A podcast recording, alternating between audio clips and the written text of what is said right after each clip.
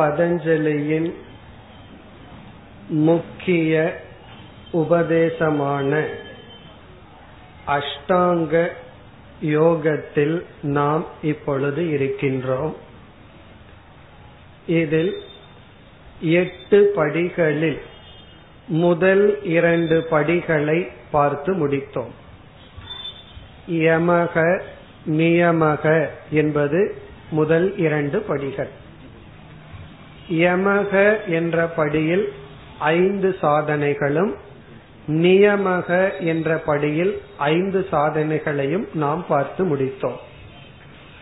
பிறகு மூன்றாவது சாதனையான ஆசனம் என்பதை விசாரிப்பதற்கு முன் இந்த யமம் நியமம் என்று சொல்லப்படுகின்ற மொத்தமாக பத்து சாதனைகளை பின்பற்றும் பொழுது இடையூறு வந்தால் அதை எப்படி தவிர்த்து அந்த சாதனையை பின்பற்ற வேண்டும் என்ற கருத்தை கூறுகின்றார்.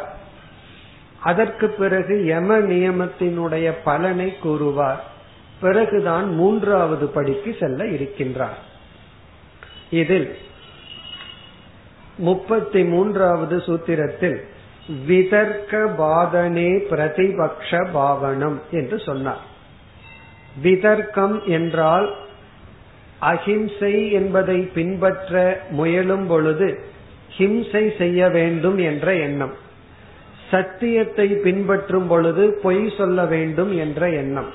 இப்படி விதர்க்கம் என்றால் எந்த பத்து சாதனைகளை பின்பற்ற வேண்டும் என்று முயல்கின்றோமோ அந்த சமயத்தில் அதற்கு எதிரான எண்ணங்கள் வந்து பாதனை தாக்கும் பொழுது நாம் அதற்கு எதிராக செயல்பட வேண்டும் என்று கூறினார்.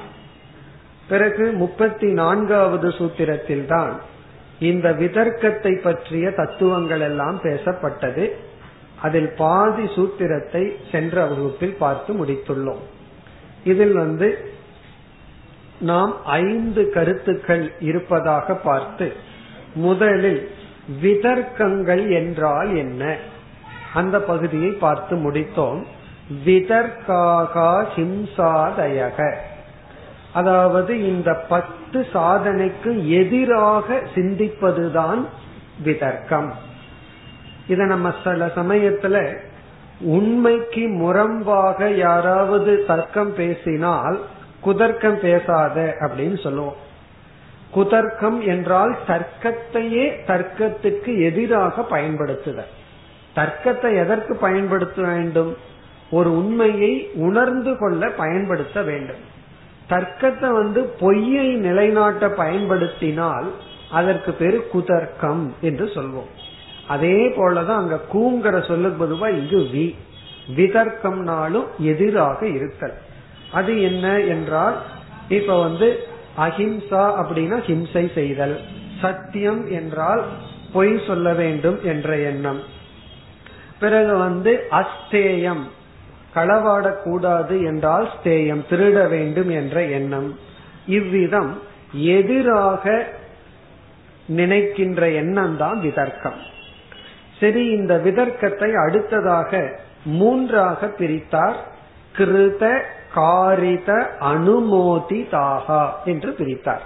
அதையும் நம்ம பார்த்து முடிச்சோம். கிருத்தம் என்றால் நாமளே செய்கின்ற ஹிம்சை முதலியவைகள். காரிதம்னா நாம் செய்விப்பது. ஒருவனை தூண்டி ஹிம்சை செய்வித்தல். அனுமோதிதம்னா ஒருவர் செய்த ஹிம்சையை அங்கீகாரம் செய்தல். ஆமா நீ செஞ்ச ஹிம்சை சரிதான்னு சொன்னா அவன் என்ன செய்வான்? மேலும் அந்த ஹிம்சையை செய்வான். அதுவும் நாம் ஹிம்சை செய்ததற்கு சமம். ஒருவருடைய தப்ப நம்ம அனுமதித்து கொண்டிருப்பதும் தவறாகி விடுகின்றது. பிறகு அடுத்ததாக நாம் பார்த்தது இவைகளுக்கெல்லாம் காரணம் என்ன? விதர்க்கம் வருவதற்கு காரணம் என்ன? பொய் சொல்ல வேண்டும் களவாட வேண்டும் பிறகு வந்து ஹிம்சை செய்ய வேண்டும் போன்ற விதர்க்கங்கள் நமக்குள் வருவதற்கு காரணம் என்ன? அதை நாம் மூன்றாக பார்த்தோம். அந்த காரணம் வந்து லோப குரோத மோக பூர்விகாகா அப்படின்னு பார்த்தோம். ஒன்று லோபம் இனி ஒன்று குரோதம் இனி ஒன்று மோகம்.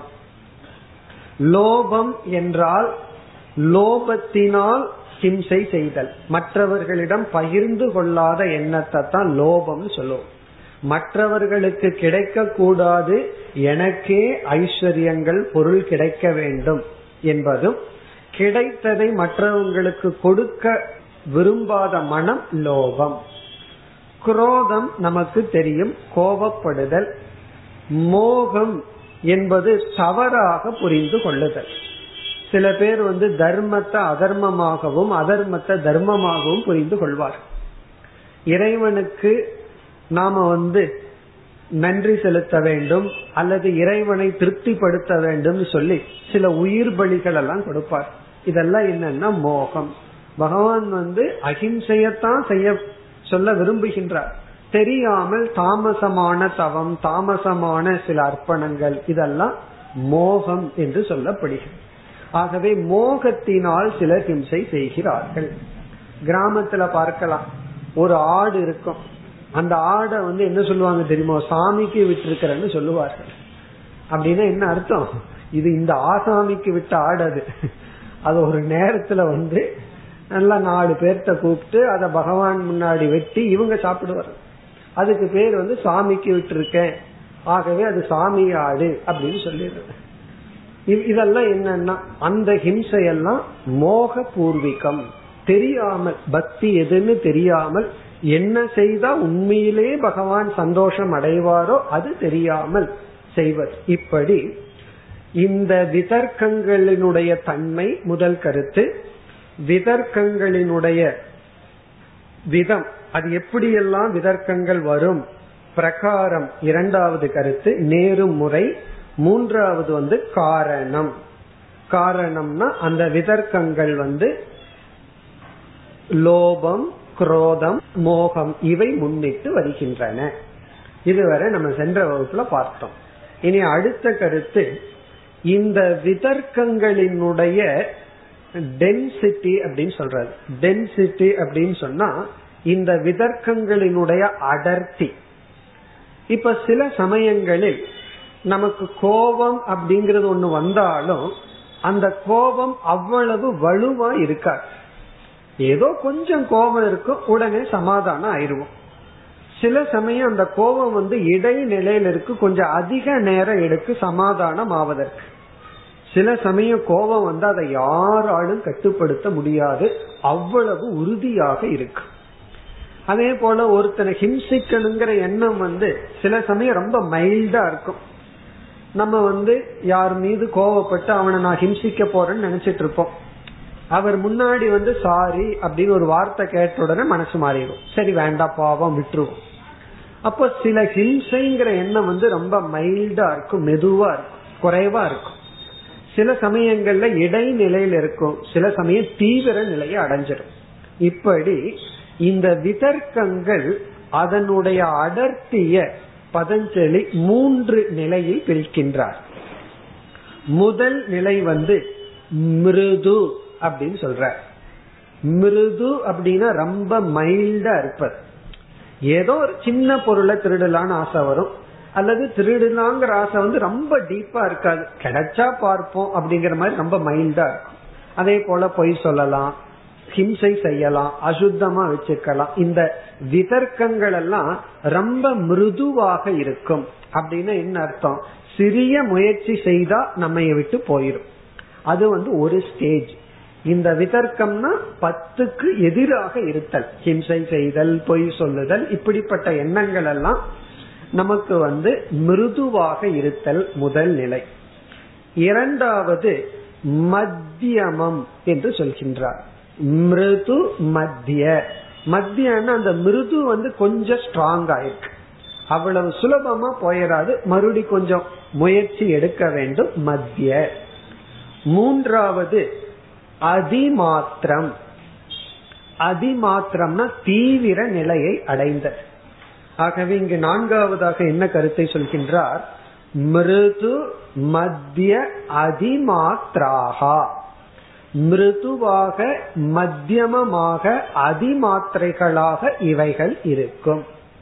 இப்ப நமக்குள்ள இருக்கிற கோபமாகட்டும் களவாட வேண்டுங்கிற எண்ணமாகட்டும் எந்த ஒரு இந்த தவறான எண்ணங்களும் முதல்ல மைல்டா இருக்கலாம். அல்லது சில சமயம் ரொம்ப மேலோட்டமா குறைவா இருக்கும். அல்லது அது கொஞ்சம் ஸ்ட்ராங் ஆயிருக்கலாம். அல்லது அதிக உறுதியாக இருக்கலாம். இப்படி மூன்று நிலையில் இருக்கின்றது என்று அடுத்ததாக கூறுகின்றார். அதாவது அவைகளினுடைய உட்பிரிவு. ஹிம்சையினுடைய உட்பிரிவு வந்து மிருது ஹிம்சை பிறகு வந்து மத்தியம ஹிம்சை தீவிர ஹிம்சையில் இருக்கலாம். பிறகு வந்து இந்த ஹிம்சை வந்து குரோதத்துல வரலாம் மோகத்துல வரலாம். பிறகு வந்து முதல்ல நம்ம கூறினோம் லோபத்துல வரலாம். அல்லது இந்த ஹிம்சை வந்து கிருத்தம் செய்யப்பட்டதா இருக்கலாம் செய்ய வைத்ததா இருக்கலாம் அல்லது அனுமோதனம் நாம் ஏற்றுக்கொண்டதாக இருக்கலாம். இப்படி எல்லாம் பார்க்கையில இந்த ஹிம்சையே பலதா பிரிந்து கொண்டே போகுது. இப்ப முதல்ல ஹிம்சை வந்து நாம செய்வது செய்வித்தல் செஞ்சதை ஏற்றுக்கொள்ளுதல் மூன்று விதம். இப்படி மூன்று விதமாக இருக்கிற ஹிம்சை வந்து லோபத்துல இந்த மூன்று விதம் குரோதத்துல மூன்று விதம் மோகத்துல இந்த மூன்று விதம்னு ஆகிடும் பிறகு மிருதுவா இருக்கிறது மத்தியமமா இருக்கிறது அதிமாத்திரமா இருக்கிறதுன்னு ஆகின்றது. இப்படியே பிரிந்து கொண்டே செல்கின்றது. இனி அடுத்தது இறுதி கருத்து ஐந்தாவது கருத்து. இந்த விதர்க்கங்களினுடைய விளைவு என்ன? இப்படிப்பட்ட எண்ணங்கள் எல்லாம் நமக்குள்ள இருந்தா எப்படிப்பட்ட விளைவு நமக்கு வரும்? அதை கூறுகின்றார். துக்க அஜான அனந்த பலாகா. துக்க அஜான அனந்த பலாகா என்று சொல்கின்றார். முதல் விளைவு வந்து துக்கம். இப்படிப்பட்ட எண்ணம் எல்லாம் நமக்கு துக்கத்தை தான் கொடுக்கும். இந்த விதர்க்கங்கள் எல்லாம் துக்கத்தை தான் கொடுக்கும். இப்ப விதர்க்கம்னா என்னங்கறத மறந்து விடக்கூடாது. அதாவது யமம்ங்கிறதுல அஞ்ச சொன்னார். நியமம்ங்கிறதுல ஐந்தை கூறினார். அதற்கு எதிராக இருக்கிறத விதர்க்கம் சொல்றோம். இப்ப அஹிம்சான் ஆரம்பிச்சார். ஹிம்சை பண்ணணுங்கிறது விதர்க்கம். அந்த ஹிம்சை போன்றவைகள் எல்லாம் நமக்கு கொடுக்கிற முதல் பலன் வந்து துக்கம்.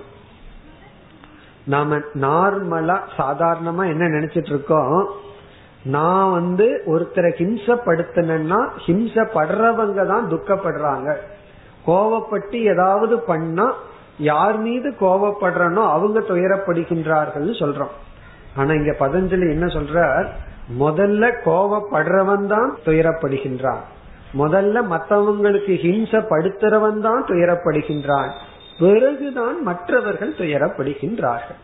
இப்ப நம்ம வந்து மனதில் அன்புன்னு இருந்தா சந்தோஷமா இருக்கும். வெறுப்புன்னு இருந்தா நமக்கே வேதனையா இருக்கு. இவ்விதம் இந்த விதர்க்கங்கள் முதலில் நமக்கு துக்கத்தை கொடுக்கின்றது. ஆகவே துக்கம்.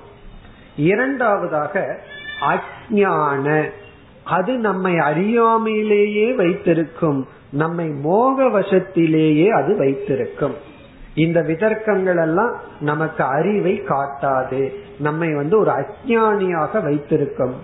பிறகு பதஞ்சலி பார்க்கிறார் இதனுடைய பின் விளைவுகளை வந்து நம்ம லிஸ்ட் போட்டுட்டே போக முடியாதுன்னு சொல்லி அனந்த பலாகா எண்ணிக்கை அற்ற துயரத்தை கொடுப்பது.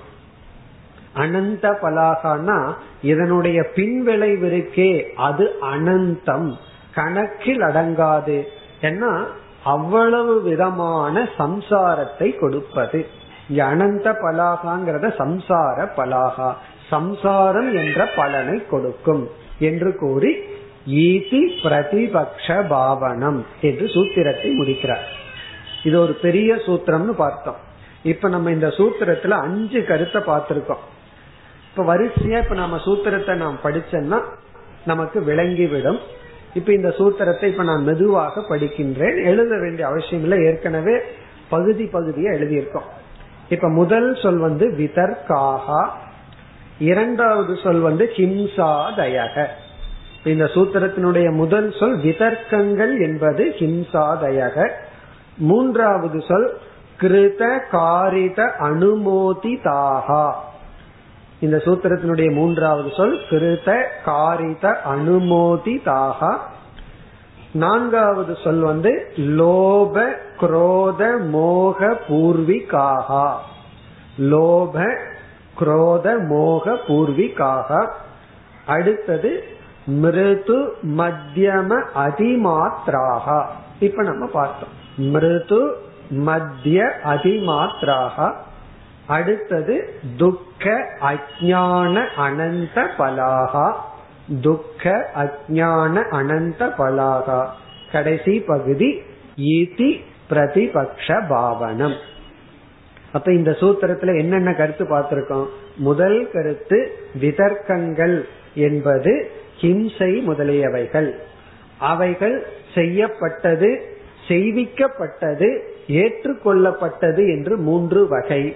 அவை லோபம் குரோதம் பிறகு மோகம் என்பதன் காரணமாக வந்துள்ளது. அவைகள் மெதுவாக அல்லது வழி விளந்து பிறகு இடைநிலையில் பிறகு உறுதியாக இருப்பவைகள். இவைகள் துக்கம் அஜானம் போன்ற அனந்தமான பலத்தை கொடுப்பவைகள் என்று உணர்ந்து பிரதிபக்ஷ பாவனையை செய்ய வேண்டும். நமக்கு வந்து எப்படி பிரதிபக்ஷ பாவனை பண்ணணுங்கிற உதவியை செய்கின்றார் பதஞ்சலி. எப்படி? இப்ப லோபத்தை நீக்கணும் குரோதத்தை நீக்கணும் மோகத்தை நீக்கணும். ஏன்னா இதன் காரணமாகத்தான் விதர்க்கங்கள் வருகின்றது என்றெல்லாம் நமக்கு அறிவை கொடுத்து பிறகு எச்சரிக்கை கொடுக்கின்றார். இந்த விதர்க்கங்களை எல்லாம் உள்ள வச்சிருந்தா நமக்கு துக்கம்தான் அஜானந்தான் பிறகு அனந்தமான அனர்த்தங்கள் தான் வரும் என்று கூறி முடித்து விட்டார். இப்ப இத்துடன் இந்த சூத்திரம் முடிவடைகின்றது. இனி நாம் அடுத்து முப்பத்தி ஐந்தாவது சூத்திரத்திற்கு செல்ல வேண்டும். முப்பத்தி ஐந்தாவது சூத்திரத்தில் ஆரம்பித்து நாற்பத்தி ஐந்தாவது சூத்திரம் வரை பதினோரு சூத்திரங்கள். முப்பத்தி ஐந்துல ஆரம்பிச்சு அடுத்தது நாற்பத்தி ஐந்தாவது சூத்திரம் வரை யம நியமத்தினுடைய பலனை இங்கு பதஞ்சலி குறிப்பிடுகின்றார். ஒவ்வொன்றுக்கும் பலன் சொல்லப்படுகின்றது. அகிம்சைய பின்பற்றினா என்ன பலன்? சத்தியத்தை பின்பற்றினா என்ன பலன்? அஸ்தேயத்தை பின்பற்றினா என்ன பலன்? பிரம்மச்சரியத்தினால் அபரிகிரகத்தினால் என்ன பலன்?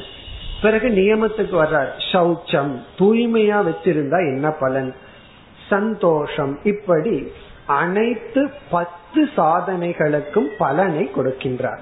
ஆகவே இனி வருகின்ற சூத்திரங்கள் எல்லாம் பலனை பற்றி பேசுகின்ற சூத்திரங்கள். இப்ப இந்த பலனானது இரண்டாக பிரிக்கப்படுகின்றது. ஒன்று முக்கிய பலன் இனி ஒன்று அவாந்தர பலன். அவாந்தர பலன் அமுக்கிய பலன் அர்த்தம். அது முக்கியமல்ல ஆனா அதுவும் பலனா நமக்கு கிடைக்கும். நமக்கு கிடைக்க வேண்டித்தது ஒரு முக்கிய பலன். ஆனாலும் இரண்டாவது சைடு எஃபெக்டா சில நல்ல பலன் பயனுள்ள பலன் அல்லது பயன் இருக்கோ இல்லையோ அது ஒரு பலனா கிடைக்கும். நம்ம வந்து தேங்காய் என்ன வேணும்னு சொல்லி தேங்காய போய் கொடுத்தோம் அப்படின்னா அவன் எண்ணெயோட இனி ஒன்று சேர்ந்து கொடுப்பான் தெரியுமோ? அது என்னன்னு சொல்லுவாங்க? புண்ணாக்குன்னு சொல்லுவார். நம்ம எண்ணெய்க்காகத்தான் தேங்காயை ஆட்டுறோம். எண்ணெயை எடுத்தாலும் கூட அந்த தேங்காயிலிருந்து எண்ணெய் எடுத்ததுக்கு அப்புறம் எஞ்சி இருக்கிறது இருக்கே அதுவும் ஒரு பலன் தான் அது நமக்கு பலனோ இல்லையோ அது மாட்டுக்கு போட்டு அது நல்லா சாப்பிடும். ஆகவே அதை நம்ம எடுத்துட்டு போய் அதை பயன்படுத்துகின்றோம். அப்படி இந்த யம நியமத்தை பின்பற்றினால் எண்ணெய் போல் வருகின்ற பலன் என்ன? புண்ணாக்கை போல் வருகின்ற பலன் என்ன? அதை சொல்ல போறார். சில பேர்த்துக்கு எண்ணெயை விட புண்ணாக்கு தான் பிடிக்குது அதையே சாப்பிடுற ஆளுகள்லாம் இருக்கு. இப்ப இங்க பதஞ்சலி என்ன சொல்றார்? பல பேர் என்ன செய்கிறார்கள்? யம நியமத்தினுடைய முக்கிய பலனை விட்டு விட்டு அதனுடைய அவாந்தர பலனான சில சித்திகளை பயன்படுத்தி கொள்கின்றார்கள் என்று அந்த சித்திகளை இங்கு உபதேசம் செய்கிறார். சித்தி அப்படின்னு சொன்னா அவாந்தர பலன். சரி முக்கிய பலன் என்ன? அவாந்தர பலன் என்ன? அவாந்தர பலனை பார்க்க போறோம். அதோடு பதஞ்சலி முக்கிய பலனையும் கலந்து சொல்கின்றார். சில இடத்துல முக்கிய பலனை சொல்றார் சில இடத்துல அவாந்தர பலனை சொல்றார். இப்ப அவாந்தர பலனை நம்ம பார்த்தோம்னாவே நமக்கு தெரிஞ்சிடும் என்ன என்றெல்லாம். இப்ப வந்து முக்கிய பலன் என்ன என்றால் யம நியமத்தினுடைய முக்கிய பலன் ஒரே ஒரு பலன் தான் அது வந்து நாம் மோக்ஷத்திற்கு தகுதி அடைகின்றோம். அதான் முக்கிய பலன். யம நியமத்தை பின்பற்றினா இறுதி முக்கிய பலன் என்ன? நாம் மோக்ஷம் என்கின்ற ஒரு நிலைக்கு தகுதி அடைகின்றோம். அத பல கோணத்துல சொல்லலாம். சித்த சுத்தியை அடைகிறோம் சித்த சமாதானத்தை அடைகிறோம் மன தூய்மையை அடைகிறோம் மன அமைதி அடைகிறோம் பலது சொல்லலாம். ஆனா ஒரே ஒரு சாஸ்திரத்தினுடைய லாங்குவேஜ்ல சொல்லணும்னா நமக்கு வந்து மோக்ஷத்துக்கு அர்ஹதை ஆவது. இந்த அர்ஹதைங்கிற வார்த்தை சமஸ்கிருத வார்த்தை தான். அர்ஹதி அர்ஹதை தமிழ்ல பல சமயம் பயன்படுத்த உனக்கு அர்ஹதை இருக்கா? இப்படி பேசுறதுக்கு உனக்கு தகுதி இருக்கான்னு சொல்லுவோம். அப்படி நம்ம மோக்ஷத்துக்கு அருகதை நமக்கு இருக்கா? என்றால் அந்த அருகதையை அடைவோம். அதுதான் முக்கிய பலன். பிறகு அவாந்தர பலன் இருக்கு. இந்த அவாந்தர பலன் சொன்னா உண்மையிலேயே இந்த அவாந்தர பலனையும் கூட ஓரளவுக்கு பிரிக்கலாம். ஒரு விதமான அவாந்தர பலன் வந்து இகலோகத்துல நம்ம சந்தோஷமா வாழலாம். அது சாதாரணமா இருக்கு. இந்த அகிம்சை போன்றவைகளை எல்லாம் தீவிரமா பின்பற்றும் பொழுது ஒருவருக்கு ஏதோ ஒரு கர்ம வினையோ அல்லது சித்த அசுத்தமோ ஏதோ ஒரு தடையினால் அவர் வந்து இந்த பலனை நான் சித்த சுத்திக்கோ மோட்சத்துக்கோ பயன்படுத்தல. இதிலிருந்து எனக்கு இந்த உலகத்துல சில சித்திகள் வேண்டும். இந்த உலகத்துல மற்றவங்களை காட்டணும் அதிகமா இந்த உலகத்தை அனுபவிக்கணும். இப்படி எல்லாம் ஒரு ஆசை வந்ததுன்னு சொன்னா இவைகளினால் சில சித்திகள் நமக்கு கிடைக்கும். சித்தி என்றால் சாதாரண மனிதனிடம் இல்லாத சக்தி. சாதாரண மனிதன் என்ன பண்ணுவானோ அது இல்லாத சக்தி தான் சித்தி என்று சொல்லப்படும். அந்த சித்தி வந்து எதனாலெல்லாம் வரலாம்னு பதஞ்சலி பிறகு சொல்ல போறார். ஔஷதத்தினால வரலாமா? சில செடிகள் போன்றவைகளை எடுத்து பயன்படுத்துவதனால வரலாமா? சில மந்திரங்கள்னால சித்தி வரலாம். சில சமயம் சில பேர்த்துக்கு சித்தி ஜென்மனா பிறப்பிலேயே இருக்கலாமா. சில சமயங்கள்ல வந்து சில சாதனைகள் மூலமா வரலாம். அதைத்தான் இங்கு சொல்ற நம்ம பிறகு பார்ப்போம் எப்படி எல்லாம் சித்தி வரலாம். இனி ஒரு விதமான சித்தி வந்து அகிம்சை முதலியவற்றை பின்பற்றுவதன் மூலம் சில சித்திகள் நமக்கு கிடைக்கலாம். அந்த சித்திகளை எல்லாம் இப்பொழுது சொல்ல போகின்றார். அது வந்து அவாந்தர பலன். இந்த சித்திகள் எல்லாம் நாம வந்து நமக்கு வரலாம் வராமல் இருக்கலாம். ஒரு கால் நமக்கு வந்தால் பிறகு பதஞ்சலி சொல்ல போறார். அதில் வைராகியம் வந்தால் மோட்சத்திற்கு தகுதின்னு சொல்லுவார். அப்படியே சித்திகள் நமக்கு வந்தாலும் அதுல நமக்கு வைராகியம் வரணும். அந்த சித்திகளை பயன்படுத்தாமல் இருப்பதுதான் நல்லதுன்னு சொல்ற அது நமக்கு நல்லது மற்றவர்களுக்கு நல்லது. அப்படி இந்த அகிம்சையை போன்றவைகளை பின்பற்றினால் வரும் சித்தியை இனிமேல் பார்க்க போகின்றோம். பிறகு இதுல இனி ஒரு கருத்து இருக்கு. ஒரு விளக்காசிரியர் என்ன சொல்கின்றார்? சில சமயங்களில் சில விதமான சித்திகள் வந்து நமக்கு உற்சாகத்தை கொடுக்க பயன்படும். இப்ப நம்ம வந்து நம்ம பார்க்க போறோம். ஈஸ்வர பிரணிதானம் அல்லது சுவாத்தியாயம் போன்ற சில விதமான நியமங்களை நாம் பின்பற்றும் பொழுது இஷ்ட தேவதைகள் எல்லாம் நம்ம கண் முன் வருவார்களாம். திடீர்னு இந்திரனை பார்க்கலாம். திடீர்னு வந்து ஒவ்வொரு தேவதைகளை எல்லாம் நம்ம பார்க்க முடியுமா? இதெல்லாம் சித்திகள். இதனுடைய பலன் வந்து நான் இந்திரனை பார்த்துட்டேன்னு சொல்லி கர்வப்பட்டுட்டு இருந்தா நம்ம அழிந்து விடுவோம். ஒரு கால் நாம சில சாதனைகளை பண்ணும்போது சில மற்றவங்களை காட்டிலும் சில சக்திகள் நமக்கு வருது அதாவது நடக்க போறது தெரிய ஆரம்பிக்குது. சிலது நம்மை அறியாம சொல்ற வார்த்தை அப்படியே பழிக்கின்றது. இப்படிப்பட்ட சித்திகள் வந்தா அதை எதற்கு நம்ம பயன்படுத்த வேண்டும் என்றால் இந்த சாதனை கண்டிப்பா நமக்கு பலன் தரும். நாம சரியான பாதையில போய்கொண்டிருக்கின்றோம்னு சொல்லி நம்மை உற்சாகப்படுத்த இந்த சித்திகளை நாம் எடுத்துக்கொள்ள வேண்டும்.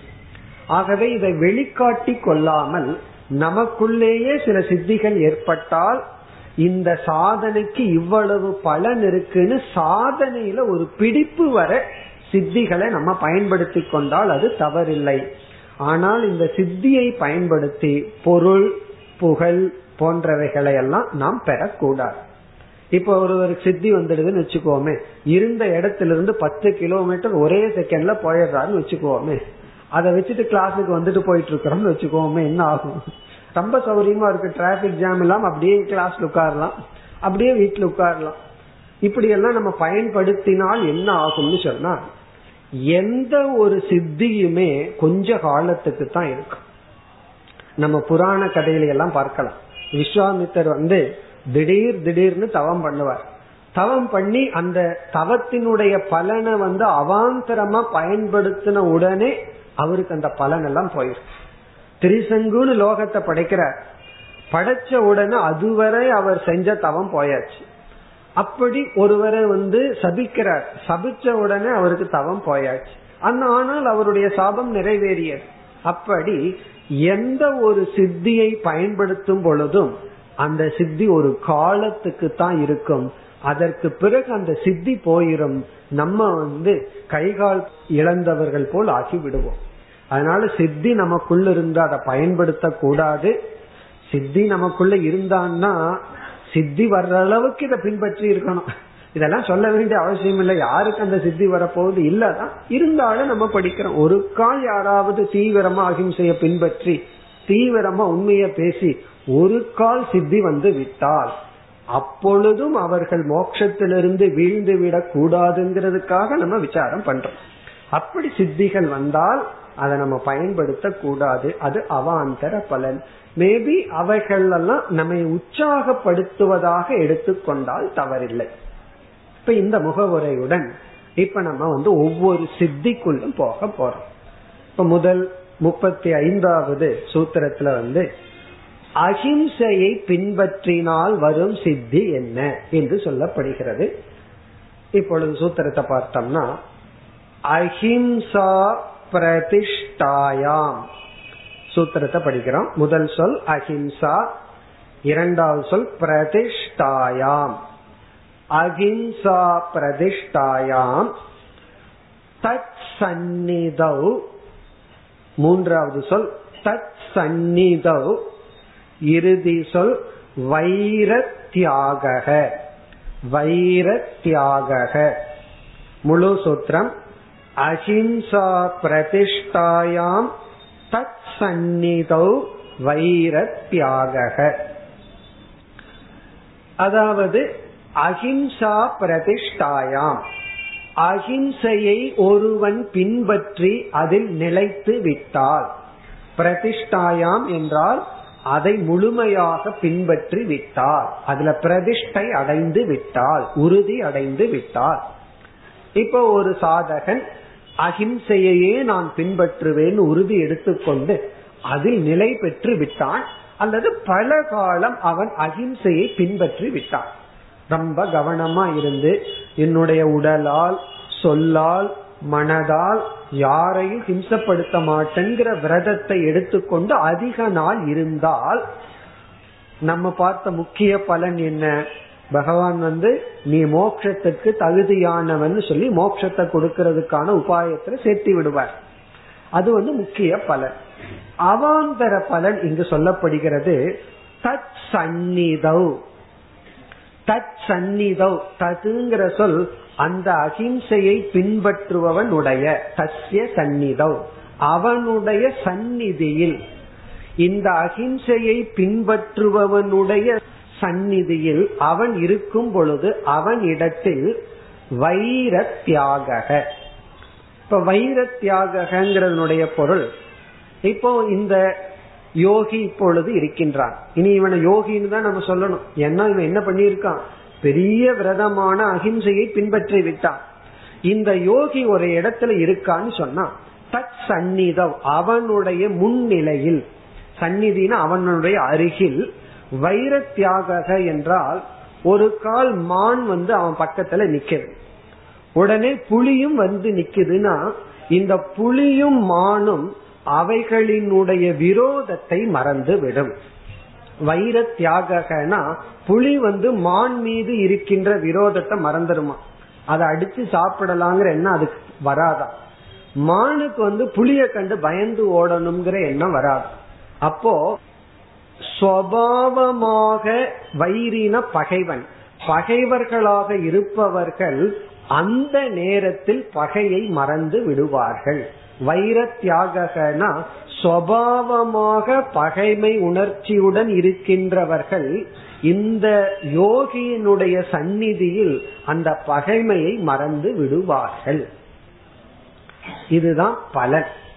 வைர தியாக அந்த சந்நிதியில் வைர தியாக அந்த ஞானியினுடைய சந்நிதியில் வைர தியாக இதெல்லாம் சில புராணங்கள் ஸ்தல புராணத்துல எல்லாம் படிக்கலாம். ஸ்ருங்கேரியில வந்து சங்கரர் நடந்து கொண்டு போகும் பொழுது அங்க ஒரு காட்சியை பார்த்தாராம். தவளை வந்து தன்னுடைய பிரசவ வேதனையில இருக்கும் பொழுது பாம்பு வந்து கொடை பிடிச்சிட்டு இருந்ததுனால அங்க கதை சொல்லுவார்கள். அப்படின்னா அந்த ஸ்தலத்தினுடைய மகிமை. பாம்புக்கு தவளை கிடைச்சதுன்னா எப்படி? நமக்கு வந்து கட்லெட் கிடைக்கிற மாதிரி. உடனே அது போய் சாப்பிட்டுரும். அவ்வளவு சுவையான உணவு அது. ஆனா அந்த இடத்துல தன்னை மறந்து விட்டது. அதனாலதான் பார்த்தோம் அப்படின்னா சில படங்கள்ல எல்லாம் ஒரு யோகி தவம் பண்ணிட்டு இருப்பாரு. இந்த பக்கம் மான் உட்கார்ந்துட்டு இருக்கு இந்த பக்கம் புலி உட்கார்ந்துட்டு இருக்கு. இதனுடைய அர்த்தம் என்னன்னா அவருடைய சந்நிதியில இந்த பகைவர்கள் பகைமை உணர்ச்சியை மறந்து விடுகின்றார்கள். அது மட்டுமல்ல அந்த புலிக்கும் வந்து மனுஷனை அடிக்கலாங்கிற எண்ணமும் வராதான் ஏன்னா அந்த புலிக்கு மான பார்க்கும் போதே இவருடைய சந்நிதியிலேயே பகைய மறந்து விடும் பொழுது இவரிடத்தில் எப்படி பகை கொள்ளும்? அதனால் இவர்கள் அகிம்சையுடன் நடு வனத்தில் வசித்தாலும் எந்த மிருகங்களும் இவர்களை ஒன்றும் செய்யாது. காரணம் என்ன? அந்த அளவுக்கு ஒரு விதமான பலன் இவர்களுக்கு கிடைக்கும். இதெல்லாம் என்னென்ன? இதை கேட்ட உடனே நமக்கு என்ன தோணும்? எனக்கு மோட்சம் எல்லாம் வேண்டாம். எனக்கு இதுவே போதும்னு தோணும். அதனாலதான் இந்த அவாந்தர பலன் இடத்துல ரொம்ப கவனமா இருக்கணும். அவாந்தர பலன் வந்து அப்ப நான் எங்க வேணாலும் போலாமே. எல்லா பகைவர்களும் எனக்கு நண்பர்களாகி விடுவார்களே. அப்படியெல்லாம் நமக்கு தோணும். ஏன்னா நமக்கு யாருமே பகைவர்கள் இல்லையே. நம்ம அகிம்சைய முழுமையா பின்பற்றி விட்டால் எல்லாருமே நம் மீதும் மற்றவர்கள் மீதும் உள்ள பகைமையை மறந்து விடுவார்கள் என்று தோன்றும். அது ஓரளவு உண்மைதான். இந்த சித்திகளை எல்லாம் ஹண்ட்ரட் பர்சன்ட் எடுத்துக்கொள்ள கூடாது. ஏன்னா இவைகள் எல்லாம் சில சமயங்களில் சித்திக்கும் சில சமயம் சித்திக்காமல் போகும். இந்த பலன் வந்து ரொம்ப பண்ண வேண்டாம். ஓரளவுக்கு அகிம்சையை பின்பற்றினாவே கிடைக்கும். ஒரு சுவாமிஜி ஒருவர் ஒருவர் வீட்டுக்கு போயிருந்தார். அந்த வீட்டுல வந்து அந்த அம்மா பரிமாறும் பொழுது ஏதோ ஒன்று கீழே விழுந்துட்டு அவருடைய கணவர் வந்து பொறுமையா பார்த்துட்டு பேசாம இருந்தார். உடனே சுவாமி அந்த கணவரை புகழ்ந்தார். பாரு உன்னுடைய கணவர் எவ்வளவு அமைதியா இருக்கார். அதுக்கு அந்த அம்மா என்ன சொன்னாங்க தெரியுமோ? நீங்க இருக்கிறதுனாலதான். நீங்க மட்டும் இப்ப இல்லாம இருந்திருந்தா நான் செஞ்ச இந்த தப்புக்கு என்ன நடந்திருக்குன்னு தெரியுமான்னு. இப்ப என்ன ஆச்சுன்னா அந்த சுவாமியினுடைய சந்நிதியில் வைர தியாகர் எப்பொழுது ரகல பண்ணிட்டு இருக்கிறவங்க ரெண்டு பேரும் சண்டை போட்டுட்டு இருக்கிறவங்க ரெண்டு பேரும் என்ன ஆச்சுன்னா அந்த நேரத்துல சண்டை போடல. அப்போ ஓரளவுக்கு இந்த சித்தி அங்க வேலை செஞ்சிருக்கு. ஏன்னா இவர சுவாமி முன்னாடி திட்டுனா தப்பா எடுத்துக்கொள்வார்கள் அப்படின்னு சொல்லி. இது வந்து சுவாமி மட்டுமல்ல யாராவது பெரியவங்க இருக்காங்க அல்லது கெஸ்ட் இருக்கின்றார்கள் அப்ப நம்ம என்ன பண்ணுவோம்? வைர தியாகம். அந்த இடத்துல பகைமை உணர்ச்சியை விட்டு விட்டு ஒற்றுமையாக இருப்போம். உண்மையிலேயே ஒரு சாதாரண ஒரு சுவாமிக்கோ மகானுக்கோ இந்த பலன் இருக்கத்தான் இருக்கு. இதனால வந்து நமக்கு வந்து மோட்சம் கிடைச்சிடுதுன்னு நினைக்க கூடாது. ஏன்னா இவர் வெளியே வந்தோம்னா உள்ள என்ன நடக்கும் இவருக்கு தெரியாது. ஆகவே நம்ம என்ன புரிஞ்சுக்கணும்? இது வந்து அவாந்தர பலன். ஆனா அவாந்தர பலன் சில சமயம் நமக்கு வரலாம். இவ்விதம் அஹிம்சா என்ற ஒன்றை பின்பற்றினால் அதனுடைய பலன் உலகம் நம்மிடமும் அஹிம்சையை பின்பற்றும். அதான். நாம் மற்றவங்களை ஹிம்சப்படுத்தலினா நம்மையும் யாரும் ஹிம்சப்படுத்த மாட்டார்கள். நம்முடைய சந்நிதியிலும் யாரும் யாரையும் ஹிம்சைப்படுத்தி கொள்ள மாட்டார்கள். இதுதான் பலன். தத் சந்நிதௌ வைர தியாக அகிம்சையை பின்பற்றினால் பகைமையை நாம் விட்டு விடுவோம். நம்முன் நம்முடைய சந்நிதியிலும் பகைமையை விட்டு விடுவார்கள். இப்ப இவைகள் எல்லாம் நம்ம எப்படி புரிஞ்சுக்கணும்? ஓரளவுக்கு இந்த அவாந்தர பலன் நமக்கு வரும். நம்ம அகிம்சைய பின்பற்றுனா நாம இருக்கிற சூழ்நிலையும் ஓரளவுக்கு அகிம்சையுடன் இருக்கும். அதெல்லாம் அவாந்தர பலன். முக்கிய பலன் நம்ம ஏற்கனவே பார்த்திருக்கோம். மோட்சத்திற்கு தகுதி. இனி அடுத்த சூத்திரத்திற்கு செல்லலாம். நான் வரிசையா இங்கு பதஞ்சலி எழுதி கொண்டு வருகின்றார். அந்த பத்து கருத்தையும் யமக என்ற ஐந்து நியமக என்ற ஐந்தையும் வரிசையாக இவர் வந்து சொல்லிக் கொண்டு வருகின்றார். அவாந்தர பலன் ஆங்காங்கு முக்கிய பலனையும் சொல்ல போறார். சில இடங்கள்ல வெறும் அவாந்தர பலன் சித்திகள் சில இடத்துல அவர் முக்கிய பலன் அதையும் கூற போகின்றார். இனி அடுத்தது வந்து அகிம்சைக்கு அடுத்த சாதனையா பதஞ்சலி கூறியது சத்தியம். அந்த சத்தியத்தை பின்பற்றினால் என்ன பலன்? அது முப்பத்தி ஆறாவது சூத்திரம். அதை இப்பொழுது படிப்போம். சத்திய பிரதிஷ்டாயாம் அதே போல சத்திய பிரதிஷ்டாயாம் அங்க அஹிம்சா பிரதிஷ்டாயாம் சொன்னா இங்க சத்திய பிரதிஷ்டாயாம் இரண்டாவது சொல் கிரியாபல கிரியாபல ஆசிரயத்துவம். கிரியாபல ஆசிரியத்துவம் சத்திய பிரதிஷ்டாயாம் கிரியாபல ஆசிரியத்துவம் இதுவும் ஒரு விதமான அவாந்தர பலன்தான். ஒரு விதமான சித்தியை இங்கு உபதேசிக்கின்றார். ஆனா இதற்காக நம்ம சத்தியத்தை பின்பற்ற கூடாது இது வந்து பை சைடு எஃபெக்டா வரலாம். எல்லா நேரத்துல வரணுங்கிற அவசியம் கிடையாது. சில சமயம் வரலாம். சத்திய பிரதிஷ்டாயா? சத்தியத்தை பின்பற்றும் பொழுது என்ன சித்தி என்றால் நம்ம சுருக்கமா அதனுடைய அர்த்தத்தை பார்த்துட்டு சூத்திரத்துக்குள்ள போவோம். இவர்களுடைய வாக்கானது பழிக்கும். வாக்கு வந்து பழிக்கும். ஒன்னு சொல்லிட்டு அது அப்படியே நடந்து விடும். வாக்கு பழிக்கும். நம்ம சொல்லுவோம் அவரோட வாக்கு பழிச்சிடும் சொல்லுவோம். அதுதான் சித்தி. ஏன்னா இவர் உண்மையே பேசிட்டு இருக்கிறதுனால இவர் வந்து எல்லா நேரத்திலையும் உண்மைய பேசுறதுனால இவர் வாயிலிருந்து ஒண்ணு வந்துட்டா அதுவே உண்மை ஆயிருமா இந்த உண்மைக்கு எவ்வளவு சக்தி இருக்குன்னு இப்பொழுதுதான் நமக்கு தெரியுது. இவர் பேசுறது உண்மை ஆகிவிடும் காரணம் என்ன? உண்மையே பேசிக்கொண்டு வந்தவர் இவர் வாயிலிருந்து எது வருதோ அது பழித்து விடும் இத நம்ம ரெண்டு விதத்துல எடுத்துக்கலாம். தவறா எடுத்துக்கலாம் அல்லது நல்ல விதத்துல எடுத்துக்கலாம். ஒருவன் அதர்மம் பண்ணிட்டே இருக்கான். அவனை பார்த்து அவர் பெற்றோரோ பார்த்து இவன் நல்லா இருக்கணும்னு ஆசீர்வாதம் பண்ணுங்கன்னா அவன் நல்லா இருப்பான் அப்படின்னு சொல்லிட்டா அவன் திருந்தி விடுவான்னு சொல்லிட்டா திருந்திடுவான். இவர் வாக்குக்கு அவ்வளவு சக்தி இருக்கான் அல்லது இவர் ஏதாவது காரணத்துல கோவப்பட்டு அவன் வந்து அழிந்து விடுவான்னு சொல்லிட்டு அழிந்து விடுவான்? இந்த புராண கதையில எல்லாம் பாக்கிறோம் ஏதாவது வாக்களை இவர் சொல்லி விட்டால் பிறகு அந்த வாக்கு பழித்து விடும். அது சாபமா இருக்கலாம் வரமாகவும் இருக்கலாம். இவருடைய வாக்கு வந்து சாபமா வந்தாலும் பழிச்சிடும் வரமாக இருந்தாலும் பழித்து விடும். அதற்கு பிறகு இவர்களுக்கே சக்தி இல்லை. அவசரப்பட்டு ஏதாவது சாபம் கொடுத்து விடுவார்கள். கொடுத்துட்டு பிறகு அழுவார்கள். எனக்கு இந்த சாபம் ஏன் கொடுத்தீங்கன்னா நான் சொல்லிட்டு ஒன்னும் பண்ண முடியாதுன்னு சொல்லுவார். என்னுடைய சாபத்தை நானே எடுத்துக்கொள்ள முடியாதுன்னு சொல்லி இவர்களே பரிகாரம் கொடுப்பார்கள். அப்படின்னு என்ன அர்த்தம்?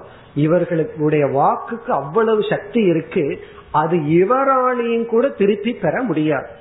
இதுதான் உண்மைக்கு இருக்கின்ற சக்தி. இப்போ உண்மையே பேசிக்கொண்டு வருபவர்கள் வந்து சில சமயம் வந்து புராண கதையில எல்லாம் பார்க்கலாம். அபிராமி பட்டருடைய வாழ்க்கையில பாக்கிறமல்ல அவர் வந்து அமாவாசை இன்னைக்கு பௌர்ணமின்ற அவர் வாக்கு வந்தாச்சு இது பௌர்ணமின்னு சொல்லி. உடனே அந்த வாக்கு பழித்து விட்டது. அன்னைக்கு பௌர்ணமியாக மாறியதுங்கிற கதையெல்லாம் எதை குறிக்கின்றதுன்னா அந்த உண்மையே பேசிக்கொண்டிருப்பவர்கள் அவர்களுடைய வாயில வந்து அவர்களை அறியாமல் ஒன்று வந்து விட்டால் அது நடந்து விடும். அதனாலதான் பெரிய மகான்களிடம் ரொம்ப கவனமா இருக்கணும்னு சொல்ற ஏதாவது தவறா நடந்து அவருடைய வாக்கு ஒன்று வந்து விட்டால் பிறகு அது பழித்து விடும். அதே சமயத்துல மகான்களுக்கு சேவை செய்வதனுடைய பலன் என்னன்னா அவரை அறியாமல் ஒரு வாக்கு வந்து விட்டால் உன்னுடைய அசுத்தம் நீங்கும். நீ நல்லா இருப்பன்னு சொல்லிட்டா நம்ம நல்லா இருப்போம். அப்படி அந்த வாக்குக்கு அவ்வளவு சக்தி இருக்கின்றது. அதுதான் இங்கு சொல்லப்படுகின்றது. இதெல்லாம் சத்தியத்தினுடைய மகிமையை காட்டுகின்ற உண்மைகள். முதல்ல இதுல நமக்கு சத்தியம்ங்கிற நம்பிக்கை வரணும். இதெல்லாம் உண்மைதான். அதனாலதான் இங்கு பதஞ்சலி கூறுகின்றார் சத்திய பிரதிஷ்டாயாம். சத்தியத்தில் ஒருவன் நின்று விட்டால் கிரியா பல ஆசிரியத்துவம். ஒரு வாக்கியத்தை சேர்த்தி பூர்த்தி பண்ணணும். வாச்சக பவதி. வாச்சகன அவருடைய சொல்லுக்கு கிரியா பல ஆசிரியத்துவம். கிரியா அப்படின்னா செயல். பலம் அப்படின்னா செயலினுடைய விளைவு. ஆசிரியம்னா அவருடைய சொல்லுக்கே அந்த சக்தி இருக்கா? ஒரு கர்மத்தினுடைய பலனை உருவாக்கின்ற சக்தி ஆசிரியம்னா சக்தி அவருடைய சொல்லுக்கு வந்து விடும் அப்படின்னா என்ன அர்த்தம்? அவருடைய வாக் பலிக்கும் அதனாலதான் என்ன சொல்வார்கள்? ஒருவர் ஜோதிடம் சொல்ல வேண்டும் என்றால் எத்தனையோ லட்சக்கணக்கான கால்குலேஷன் இருக்கு. அதையெல்லாம் பார்த்து அவர் வாக்கு சொல்லணும் அப்படின்னா அது பழிக்கணும்னா அவர் சத்தியத்தை பின்பற்றி இருக்கணுமா? அவர் சத்தியத்தை பின்பற்றி அந்த வாக்கு சொன்னாதான் அது உண்மையாகுமா? சத்தியத்தை பின்பற்றாம பொய் சொல்லிக்கொண்டே இருந்து என்ன வாக்கு சொன்னாலும் அது பின்பற்ற அது வந்து உண்மையாகாது. அதனாலதான் ஜோதிடமத்தை சொல்லணும் என்றாலும் கூட அதற்கு வந்து சத்தியம் மிக முக்கியம். இவ்விதம் ஒரு ஞானியோ அல்லது ஒரு யோகியோ சத்தியத்தில் இருப்பவர்களுடைய வாக்கானது பழித்து விடும் இதையும் நம்ம அப்படியே எடுத்துக்கொள்ள கூடாது. அவருடைய சொல்ல எல்லா வாக்கும் பழிக்கும்னு சொல்ல முடியாது. காரணம் விஸ்வாமித்திரருடைய வாழ்க்கையிலேயே பாக்கிறோம் ஒரு முறை வந்து சபிக்கிறார். சபிச்ச உடனே என்ன ஆகுது? அந்த வாக்கு பழிச்சிருது. அடுத்த முறை சபிக்கும் போது வாக்கு பழிப்பதில்லை. காரணம் என்ன? அவருடைய சக்தி போயாச்சு. இப்படி அந்த தவம் சென்று விட்டால் தவ பலனை நாம் இழந்து விட்டால் பிறகு ஆயிரம் முறை சொன்னாலும் அது பழிக்காது. அந்த தவத்தில் இருந்தால் அது பழிக்கும். இவ்விதம் தவத்தினுடைய அனித்தியத்துவத்தை உணரணும் சத்தியத்துவத்தினுடைய மகிமையை உணர வேண்டும். இது வந்து சத்தியத்தினுடைய மகிமை. இனி நாம் அடுத்த சூத்திரத்திற்கு செல்கின்றோம். முப்பத்தி ஏழாவது சூத்திரம். மூன்றாவது வந்து அஸ்தேயம். அதை இங்கு குறிப்பிடுகின்றார். அஸ் அஸ்தேய பிரதிஷ்டாயாம். எல்லாம் பிரதிஷ்டான்னு சொல்றார். அதில் நிலை பெற்றால். அஸ்தேய பிரதிஷ்டாயாம். அஸ்தேயம்னா திருடாமல் இருத்தல் களவாமை களவு கொள்ளாமல் இருத்தல். அஸ்தேய பிரதிஷ்டாயாம். இனி என்ன சித்தி கிடைக்கும்? ரத்ன உபஸ்தானம். ரத்ன உபஸ்தானம். ரத்தின உபஸ்தானம்ங்கிறத சித்தியா சொல்ற அதாவது ஒருவன் வந்து யாருடைய பொருளையும் களவாட மாட்டேன். திருடவே மாட்டேன்னு சொல்லி விரதத்துல இருந்து பலகாலம் அந்த விரதத்தில் இருந்தால் அவருக்கு கிடைக்கின்ற அவாந்தர பலன். இங்க பதஞ்சலி முக்கிய பலனை சொல்லவில்லை. முக்கிய பலன் சித்த சுத்தி அவாந்தர பலன் வந்து ரத்தின உபஸ்தானம். ரத்ன உபஸ்தானம்னா பூமிக்குள் இருக்கின்ற புதையல்களை எல்லாம் அறிந்து கொள்ளும் ஞானம் ஏற்படும். ரத்ன உபஸ்தானம் அப்படின்னா புதையலை புதையல்கள் எல்லாம் கண்முன் தெரியுமா? புதையல்கள் கண்முன் தெரியும் அப்படின்னு என்ன அர்த்தம்? அந்த காலத்துல எல்லாம் செல்வத்தை மறைச்சு வைக்கிறதுக்கு என்ன செய்வார்கள்? வைரமோ வைடூரியமோ தங்க நாணயமோ ஒரு சட்டியில போட்டு அதை நல்லா மூடி குழிய தோண்டி மறைச்சு வச்சிருவாங்க அவங்களுக்கு தான் தெரியும் எங்க புதைச்சோம்னு சொல்லி. பிறகு என்ன ஆயிரும் நார்மலா யார் இடத்துலயும் சொல்ல மாட்டார்கள். வீட்டுல யாராவது இடத்துல சொன்னா அவங்க எடுத்துட்டு போயிருவாங்கல்ல. கடைசியில யார் இடத்துலயும் சொல்லாம இறந்து விடுவார்கள். பிறகு என்ன ஆகும்? அது எங்க இருக்குன்னு யாருக்கு தெரியும்? அப்பொழுது இந்த மாதிரிதான் புதையல்கள் எல்லாம் அங்கங்க இருக்குமா? யாருக்கும் சொல்லாமல் இறந்து விட்டால் அந்த புதையல் யாரால கண்டுபிடிக்க முடியும்னா களவாமை. யார் வந்து திருடாமல் இருக்கின்றார்களோ அவர்களுக்கு அந்த புதையல் தெரிய ஆரம்பிச்சிருமா. அவர்களுக்கு தான் அது கிடைக்கும். இதெல்லாம் ஒரு விதமான சித்தி. அப்ப புதையல் கிடைக்கட்டும் அதனால கொஞ்ச நாள் திருடாம இருக்கிறேன்னெல்லாம் பண்ணோம்னா அப்படியெல்லாம் நடக்காது. இப்ப எல்லாம் ஒரு புதையலும் கிடைக்காது. இப்ப எல்லாம் யாரும் அங்க வைக்கிறது இல்ல இப்ப மாடர்னா சொல்லணும்னா சுவிஸ் பேங்க் அக்கௌண்ட் கோடு தெரியும் சொல்லணும். ஏன்னா ஒவ்வொரு புது புதிய பேங்க்ல ஒரு கோடு வச்சிருப்பாங்க சீக்ரெட் கோட் அது வேணா தெரியும்னு சொல்லலாம். ஆனால் இதெல்லாம் ஒரு அவாந்தர பலன். முக்கிய பலன் நம்ம பார்த்தது என்ன? சித்த சுத்தி. இனி அடுத்ததுக்கு போவோம். பிரம்மச்சரிய பிரதிஷ்டாயாம். நான்காவது பிரம்மச்சரியம். பிரம்மச்சரிய பிரதிஷ்டாயாம். வீரிய லாபக. வீரிய லாபக. இது வந்து முப்பத்தி எட்டாவது சூத்திரம். நான்காவது சாதனை பிரம்மச்சரிய பிரதிஷ்டாயாம் வீரிய லாபக. இது வந்து சித்தி அல்ல இது வந்து முக்கிய பலனையை குறிப்பிடுகின்றார். பிரம்மச்சரியத்தில் ஒருவன் நிலைத்திருந்தால் ஷரீர ஒழுக்கத்தில் ஒருவன் நிலைத்திருந்தால் வீரிய லாபம் இங்கு வீரியம் என்ற சொல்லுக்கு ஷரீர இந்திரிய மனசக்தி உடல் சக்தி இந்திரிய சக்தி மனசக்தி கிடைக்கும். அதாவது உடல் ஆரோக்கியமா இருக்கும் சக்தியுடன் இருப்பார்கள். வீரிய லாபம்னா உடல் சக்தி இந்திரிய சக்தி மனசக்தி மனம் வந்து சக்தியை அடையும். நுண்மையான விஷயத்தையும் புரிஞ்சு கொள்றதுக்கான சக்தி கிடைக்கும். புத்தியானது கூர்மையாகும் உடல் ஆரோக்கியமா இருக்கும் இந்திரியங்கள் ஆரோக்கியமாக இருக்கும். இங்க வந்து சித்தியை விட்டுவிட்டார். முக்கிய பலனையே சாதாரணமா கிடைக்கின்ற பலனையே கூறுகின்றார். இனி அடுத்த முப்பத்தி ஒன்பதாவது சூத்திரம் யமத்தினுடைய இறுதியான ஐந்தாவது அபரிகிரக ஸ்தைரியே. சூத்திரத்தினுடைய முதல் சொல் அபரிகிரக ஸ்தைரியே பிரதிஷ்டாங்கிறதுக்கு பொதுவா ஸ்தைரியம்ங்கிற வார்த்தை யூஸ் பண்றாரு. அபரிக்கிரக ஸ்தைரியே ஸ்தைரியம்னா ஸ்திரமாக. அதே அர்த்தம் தான் அபரிக்கிரகத்தை ஸ்திரமாக பின்பற்றும் பொழுது என்ன சித்தி கிடைக்கும்? ஜென்ம ஜென்ம கதந்தா சம்போதக. ஜென்ம கதந்தா சம்போதக. கதந்தா கா த இந்தா சம்போதக. இங்கேயும் பதஞ்சலியானவர் அவாந்தர பலனையே சித்தியையே குறிப்பிடுகின்றார். அபரிகிரகம்னா தேவையில்லாத பொருள்களை நாம் சேகரிக்காமல் எளிமையாக வாழ்ந்தால் அதாவது குறைவான பொருளுடன் நாம் வாழ்ந்தால் நமக்கு கிடைக்கின்ற சித்தி வந்து ஜென்ம கதந்தா சம்போதக. சம்போதம்னா ஞானம். ஜென்ம கதந்தா என்றால் நமக்கு பூர்வ ஜென்மத்தை பற்றிய ஞானமெல்லாம் ஏற்படுமா? பூர்வ ஜென்ம ஞானம். போன ஜென்மத்துல எப்படி இருந்தோம். அதற்கு முன் ஜென்மத்துல எப்படி இருந்தோம்ங்கிற ஞானம் எல்லாம் ஏற்படும். இதெல்லாம் அவாந்தர பலன். இப்ப ஜென்ம ஞானம் ஏற்படும். பூத ஜென்ம அல்லது வரப்போற ஜென்மம் ஏதாவது இருந்தாலும் கூட தெரிய ஆரம்பிக்குமா? அடுத்த ஜென்மத்துல எந்த சூழ்நிலையில இருக்க போறோம்ங்கிற அறிவெல்லாம் கிடைக்கலாம். இத்துடன் யமத்தினுடைய பலன் முடிவடைகின்றது.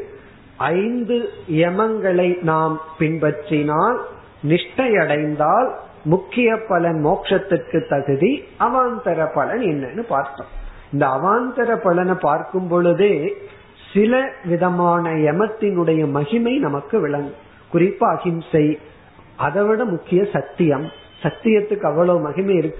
சத்தியத்தையே சொல்லி கொண்டு வந்தால் நம்ம சொல்றதே சத்தியமாகும்னா இப்ப சத்தியத்துக்கு எவ்வளவு பெருமை இருக்கின்றது? அப்படி பலன். இனிமேல் நியமத்தினுடைய பலனை சொல்ல போகின்றார். நியமத்தினுடைய பலனை சொல்ல ஆரம்பிக்கும் பொழுது இங்கு வந்து அதிகமாக முக்கிய பலனையே பதஞ்சலி கூறுகின்றார். முக்கிய பலனையே சொல்லி அவாந்தர பலனை அதிகமா பேசுவதில்லை. அந்த நியமத்துல வந்து சௌச்சம் என்று ஆரம்பிக்கப்படுகின்றது.